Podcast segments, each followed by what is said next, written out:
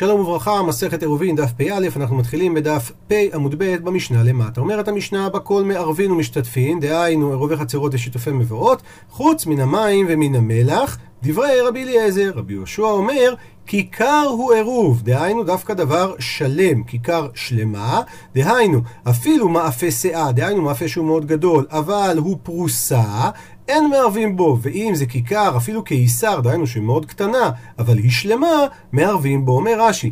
מאפה שאה, אם הוא אפס שאה בכיכר אחד, כיכר מאוד גדולה, ונתן ממנו מעט, ועל ידי זה שהוא לקח ממנו מעט שוויה, הוא הפך אותו לפרוסה, אז אין מערבים בה. הגמרא תסביר למה. לעומת זו, כיכר קטן כמידת איסר, והוא שלם, מערבים בו. כמובן, בלבד שיהיו שם כיכרות הרבה כגורגרת לכל אחד ואחד, צריך שהשיעור של הכיכר הקטן יהיה תואם למשניות הקודמות שדיברו על הכמות. אנחנו הופכים דף, שואלת הגמרא, תנינא חדא זימנא, הרי כבר שנינו את זה בדף כ"ו, ששם אמרנו בכל מערבין ומשתתפין חוץ מן המים ומל המלח, אז למה המשנה פה צריכה להגיד את זה עוד פעם?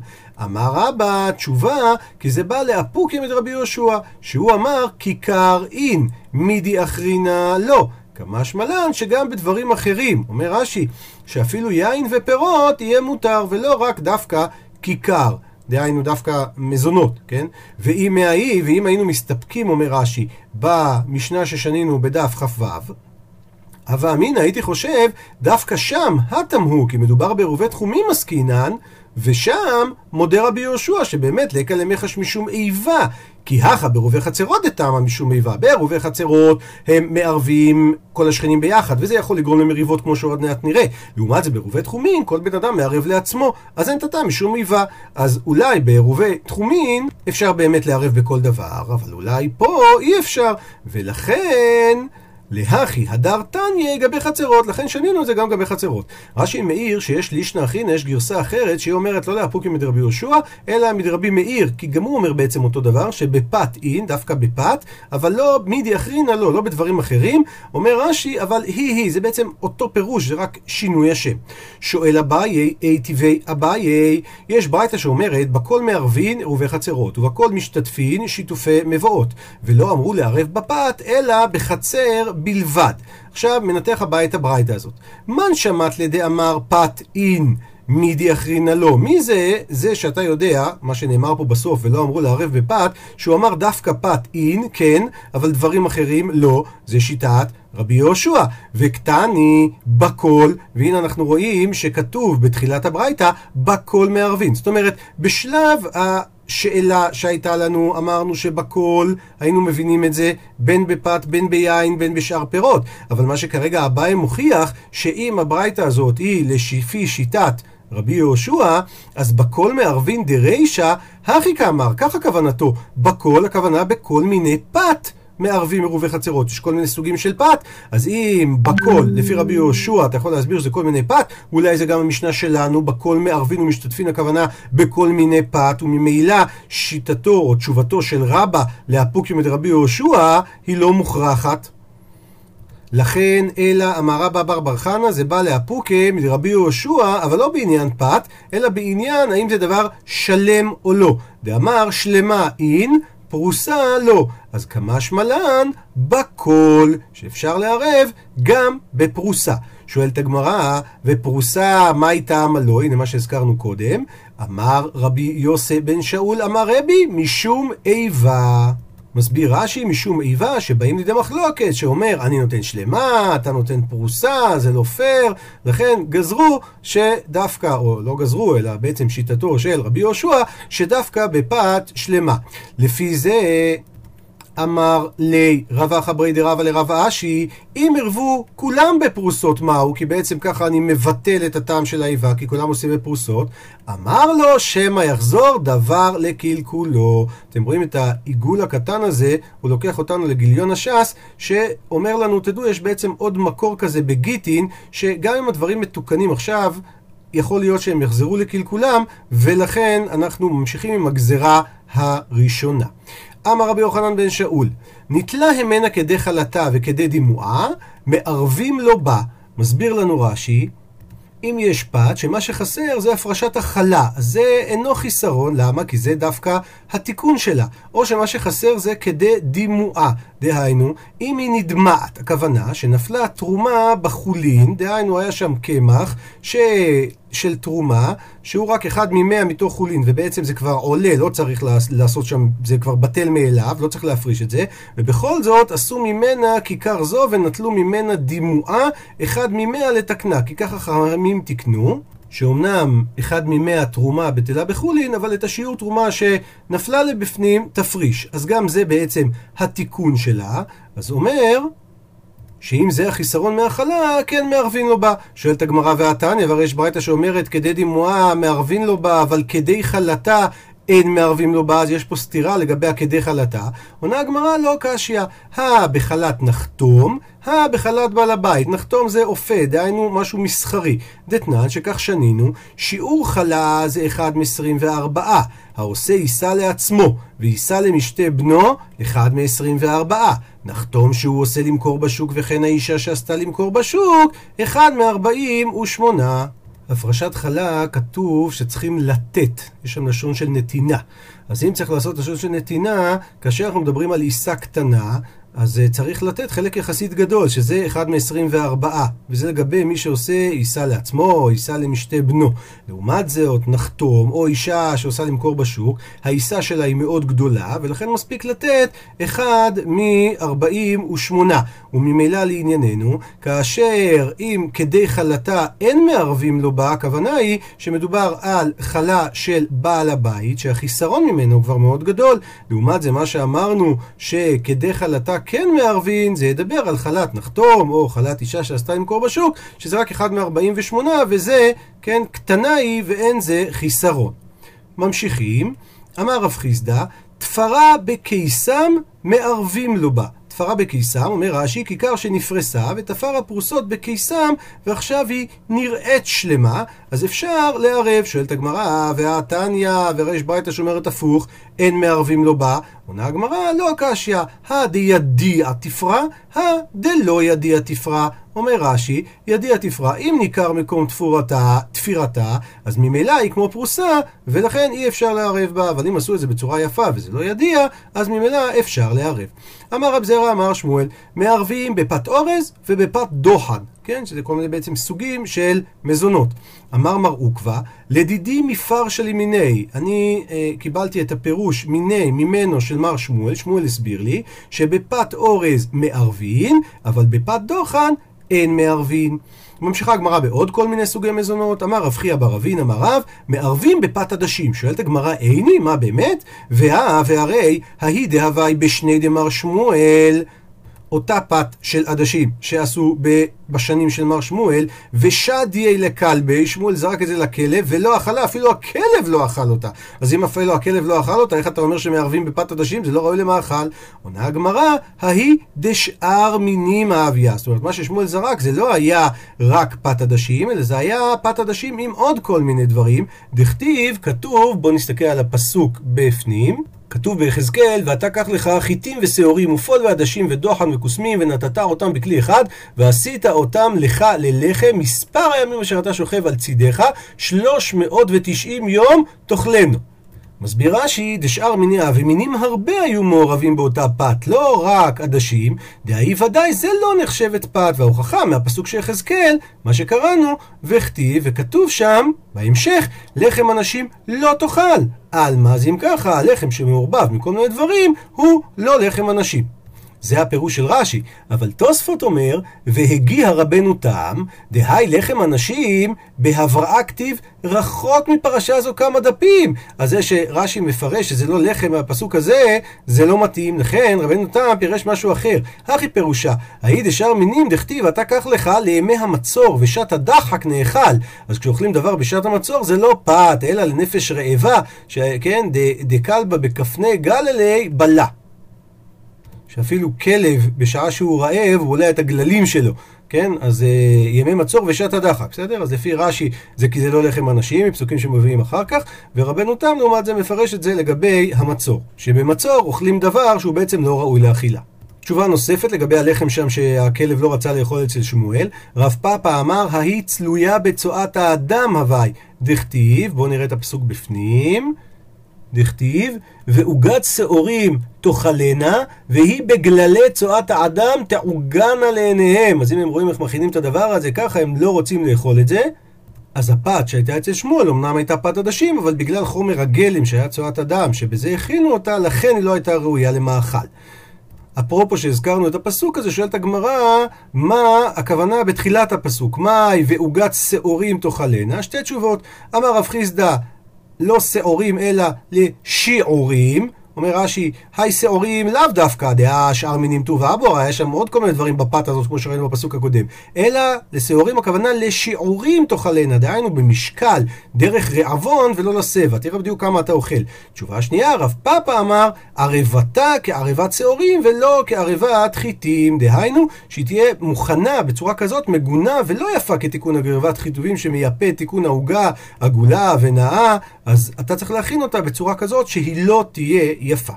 אומרת המשנה, נותן אדם מעל לחנווני ולנחתום, כדי שיזכה לו עירוב, דברי רבי אליעזר, וחכמים אומרים, לא זכו לו מעותיו.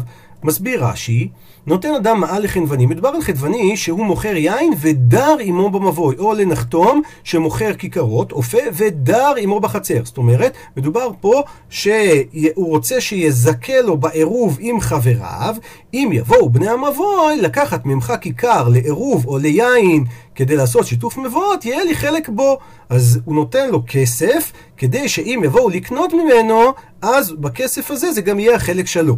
אז בזה, אומר רבי אלעזר, לא זכו לו מעותיו. למה? שאין מעות קונות עד שימשוך. הגמרא בדף הבא תגיד, אה, ונגיד את זה עכשיו, קפצתי רגע לדף הבא, מפני מה אמרו משיכה קונה ומעות לא קונות, גזירה שהם היום אמר לו, נשרפו חיתך בעלייה, ורש"י מסביר, נשרפו חיתך, כי יגיד המוכר, נתת לי מעות עליהם, ילקח מוקמין לו, לכן זה כבר נמצא ברשותך, כן, ואז המוכר לא אה, ימסור נפשו עליי, או מיטרח להצילנו, לא יישרף לו הכל למעלה, ולא יעניין את המוכר. אז כדי שהדבר הזה לא יקרה, אמרו מעות לא קונות. בואו נחזור לדף שלנו. נמשיך ברש"י, ואפילו ערב החנווני הזה לכל האחרים, וזיכה גם לזה שנתן לו את הכסף, אינו עירוב. למה? כי הרי לא התכוון לזכות לו במתנת חינם, כשאר שהוא עושה לשאר המזכים בעירוב, אלא מה הוא התכוון? לקנות את המעה, את הכסף שאותו אחד נתן לו, והרי אינה קנויה לו. למה? דכיוון דמעות אינן קונות, אז לא סמכה דעתי דאי, אז ממילא מי שעירב לא סומך, והלא אהבה דעתי להקנויי, אז המוכר לא מקנה לו. נמצא שמערב לו במעותיו שלא מדעתו. ועירוב שלא מדעת, לא קונה. לעומת זה חכמים אומרים, לא זכו לו מעותיו. אנחנו הופכים דף. אבל חכמים כן ומודים בשאר כל אדם שזכו לו מעותיו. אומר רש"י, הגמרא תפרש שבעל הבית שאמר לחברו, תיקח את המעה הזו ותזכה לי בעירוב, או הלך אותו אחד וזכה לו, שכן קנה עירוב. למה? הואיל ואין בעל הבית רגיל למכור כיכרות, אז לא נתכוון זה שנתן את הכסף, אלא לעשותו את הבעל הבית הזה שליח. נעשה כאומר לו, בזה שהוא אמר לו תקנה, הוא בעצם כאילו אמר לו תערב לי. לגבי חנפני גופי, ובאמת גם לגבי חנפני, היא אמר לו ערב לי, אם הוא יגיד לו בצורה מפורשת ערב לי ולא תזכה כסף, אז אמרים לו בגמרא, דקני. נמשיך במשנה. כי מה הטעם לכל העניין הזה? שאין מערבין לאדם אלא מדעתו. אמר רבי יהודה, במה דברים אמורים כל זה? דווקא בעירובי תחומין, אבל בעירובי חצרות מערבין גם לדעתו וגם שלא לדעתו. למה? לפי שזקין לאדם שלא בפניו, ואין חבים לאדם שלא בפניו. מסביר רש"י, אז לכן גבי חנווני, אם הוא אומר לו תזכה לי, לא התכוון אלא לקנות ממנו, והוא לא שמח עליו שיעשה אותו שליח, ומעות אינם קונות, לכן לא סמכה דעתי, אז נמצא שהוא מערב לו שלא מדעתו, אבל אם הוא עשה פעולת קניין, הוא משך את הכיכר והניחו אצלו, אפילו השאיר אותו אצל האופה הזה, אז הוא כן עשה אותו בזה שליח. עכשיו, בעירובי תחומין שזה חוב הוא לו, למה? כי הוא מפסיד אותו לצד האחר, אז שמא זה לא נוח לו, בזה אי אפשר לזכות לאדם שלא בפניו, אי, כן, אי אפשר לחייב אדם שלא בפניו. אבל עירובי חצרות, שבסופו של דבר אתה כן רוצה שתוכל להוציא לחצר כמו כולם, אז בזה אומר רבי יהודה, כן אפשר לעשות לבן אדם אפילו שלא בפניו. שואלת הגמרא, מה איתם עד רבי אליעזר? הלא משך. הרי מעות לא קונות מטלטלין, כמו שראינו עוד רגע שהגמרא תגיד בהמשך, אז למה לפי זה לרבי אליעזר העירוב קונה? אמר רב נחמן אמר רבא ברבא הוא, עשאו רבי אליעזר כמו ארבעה פרקים בשנה שאנחנו נראה במשנה עוד רגע, רק בואו נראה את זה ברש"י שמקדים לנו שהתירוץ פה שזה כמו רבי יוחנן לקמן, שהעמידו בהם חכמים, יש ארבע פרקים שחכמים העמידו דבריהם על דין תורה שמעות כן קונות. אז גם כאן אומר רב נחמן אמר רב אבאו, שמר רבי אליעזר אומר שגם פה מפני תיקון שבת העמידו דבריהם על דין תורה. ומה זה הדלת פרקים האלה? אז בחולין אומרים שזה ערב יום טוב הראשון של פסח, וערב יום טוב הראשון של עצרת, דהיינו חג השבועות, וערב ראש השנה, וערב יום טוב האחרון של חג. כל מקום שכתוב חג, הכוונה היא לסוכות. וחוץ מזה יש גם עוד פרק נוסף, שזה ערב יום הכיפורים, שזה כבר פרק חמישי, זמן חמישי, אבל זה רק בגליל. נחזור לגמרא, דתנן ששנינו, בארבעה פרקים אלו משחיתים את הטבח, מכריחים את הטבח בעל כורחו, שאפילו אם יש לו שור שווה אלף דינר, אבל ללקוחות אין ללקוח אלא דינר אחד שהוא התחייב למכור לו, הוא לא יכול לחזור בו, וכופים אותו, זה הכוונה משחיתים אותו, כופים אותו לשחוט. לפיכך, אם מת, מת ללוקח. מסביר רש"י, אם מת השור אז איבד הלוקח את מה שהוא נתן. למה? כי אנחנו אומרים בעצם שזה שייך כבר ללוקח. שואלת הגמרא, מת ללוקח? למה מת ללוקח? הלא משך. לכן, אמר אבונה, צריכים להעמיד בשם משך. כשהוא כן עשה פעולת קניין. אומרת הגמרא, אבל אי הכי אם כך, אם הסיפא, תראה מה כתוב בסיפא, בשאר ימות השנה ולא באותם ארבעה פרקים, אינו כן. ולכן, לפיכך, דהיינו, לא משחיתים, לא עושים את זה בעל כורחו, ולפיכך, אם מת, למה לא בעל כורחו? כי זה שייך למוכר. אז אם הוא מת, מי הפסיד? מת למוכר. אבל עמי, מדוע? המשך הרי אמרת שמשך, ואם משך שייך ללקוח. אמר רבי שמואל בר יצחק, לעולם מדובר בשלא משך.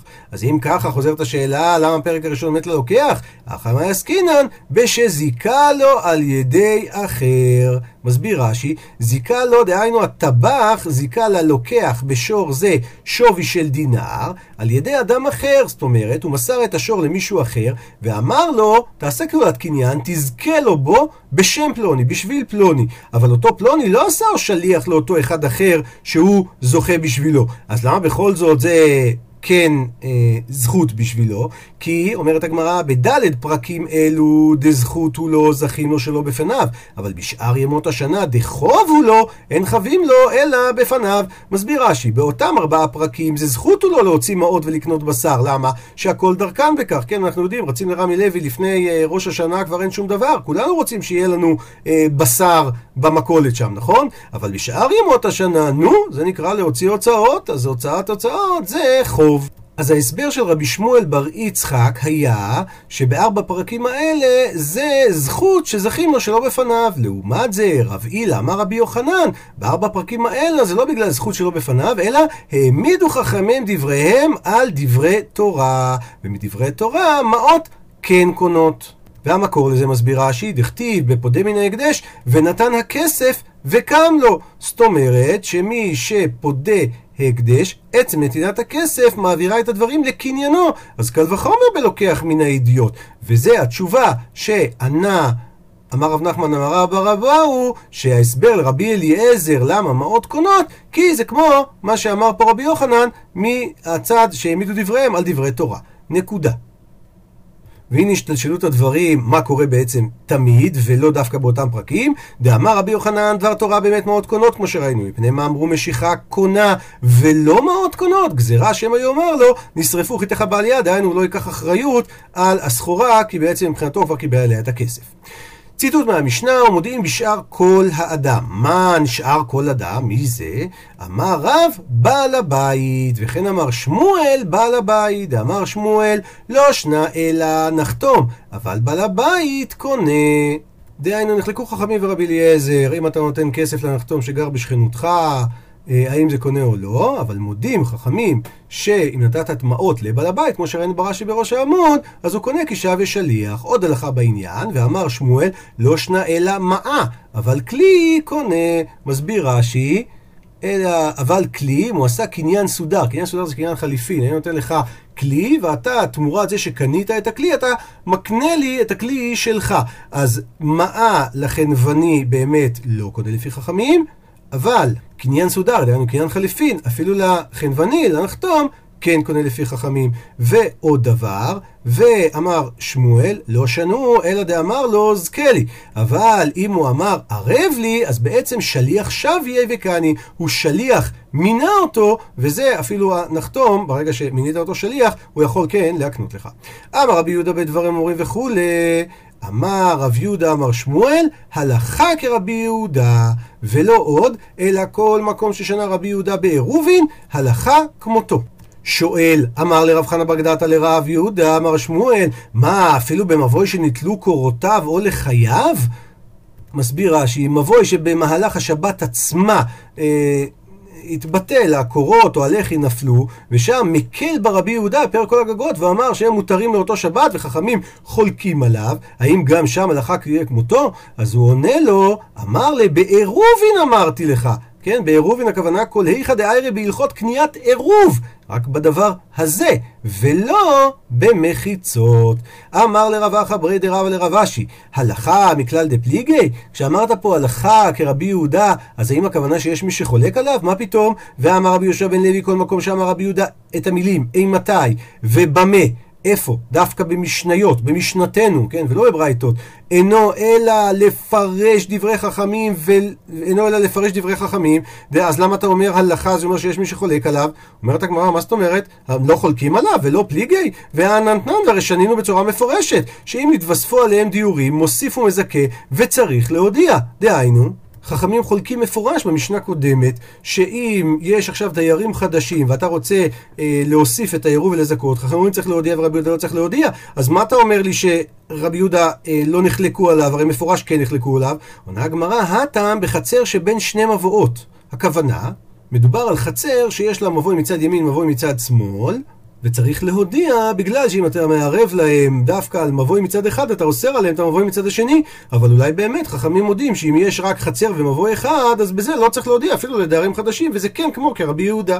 ממשיכה הגמרא לשאול על ההנחה הזאת שכשהוא אומר מתי ובמה אין מחלוקת? ואמר רש"י צבי, הרי רש"י צבי אומר קודם, אמר רב חיסדא, זאת אומרת, דהיינו הוא מסיק מהמשנה שחלוקים עליו חבריו על רבי יהודה אז אם ככה במפורש כן יש מחלוקת אלא אומרת הגמרא, הפכנו דף גברא, גברא כרמית, מר סבר פליגי ומר סבר לא פליגי אדם על אדם אתה מקשה ביניהם, אחד אומר שיש מחלוקת ואחד אומר שאין מחלוקת. מסביר רש"י, רבי יהושע בן לוי על שמואל, אתה מקשה ביניהם? שמואל אומר הלכה כי הוא סבר שחכמים ורבי יהודה נחלקו, לעומת זה רבי יהושע סבר שהם לא נחלקו. עד לכאן דף פ"א.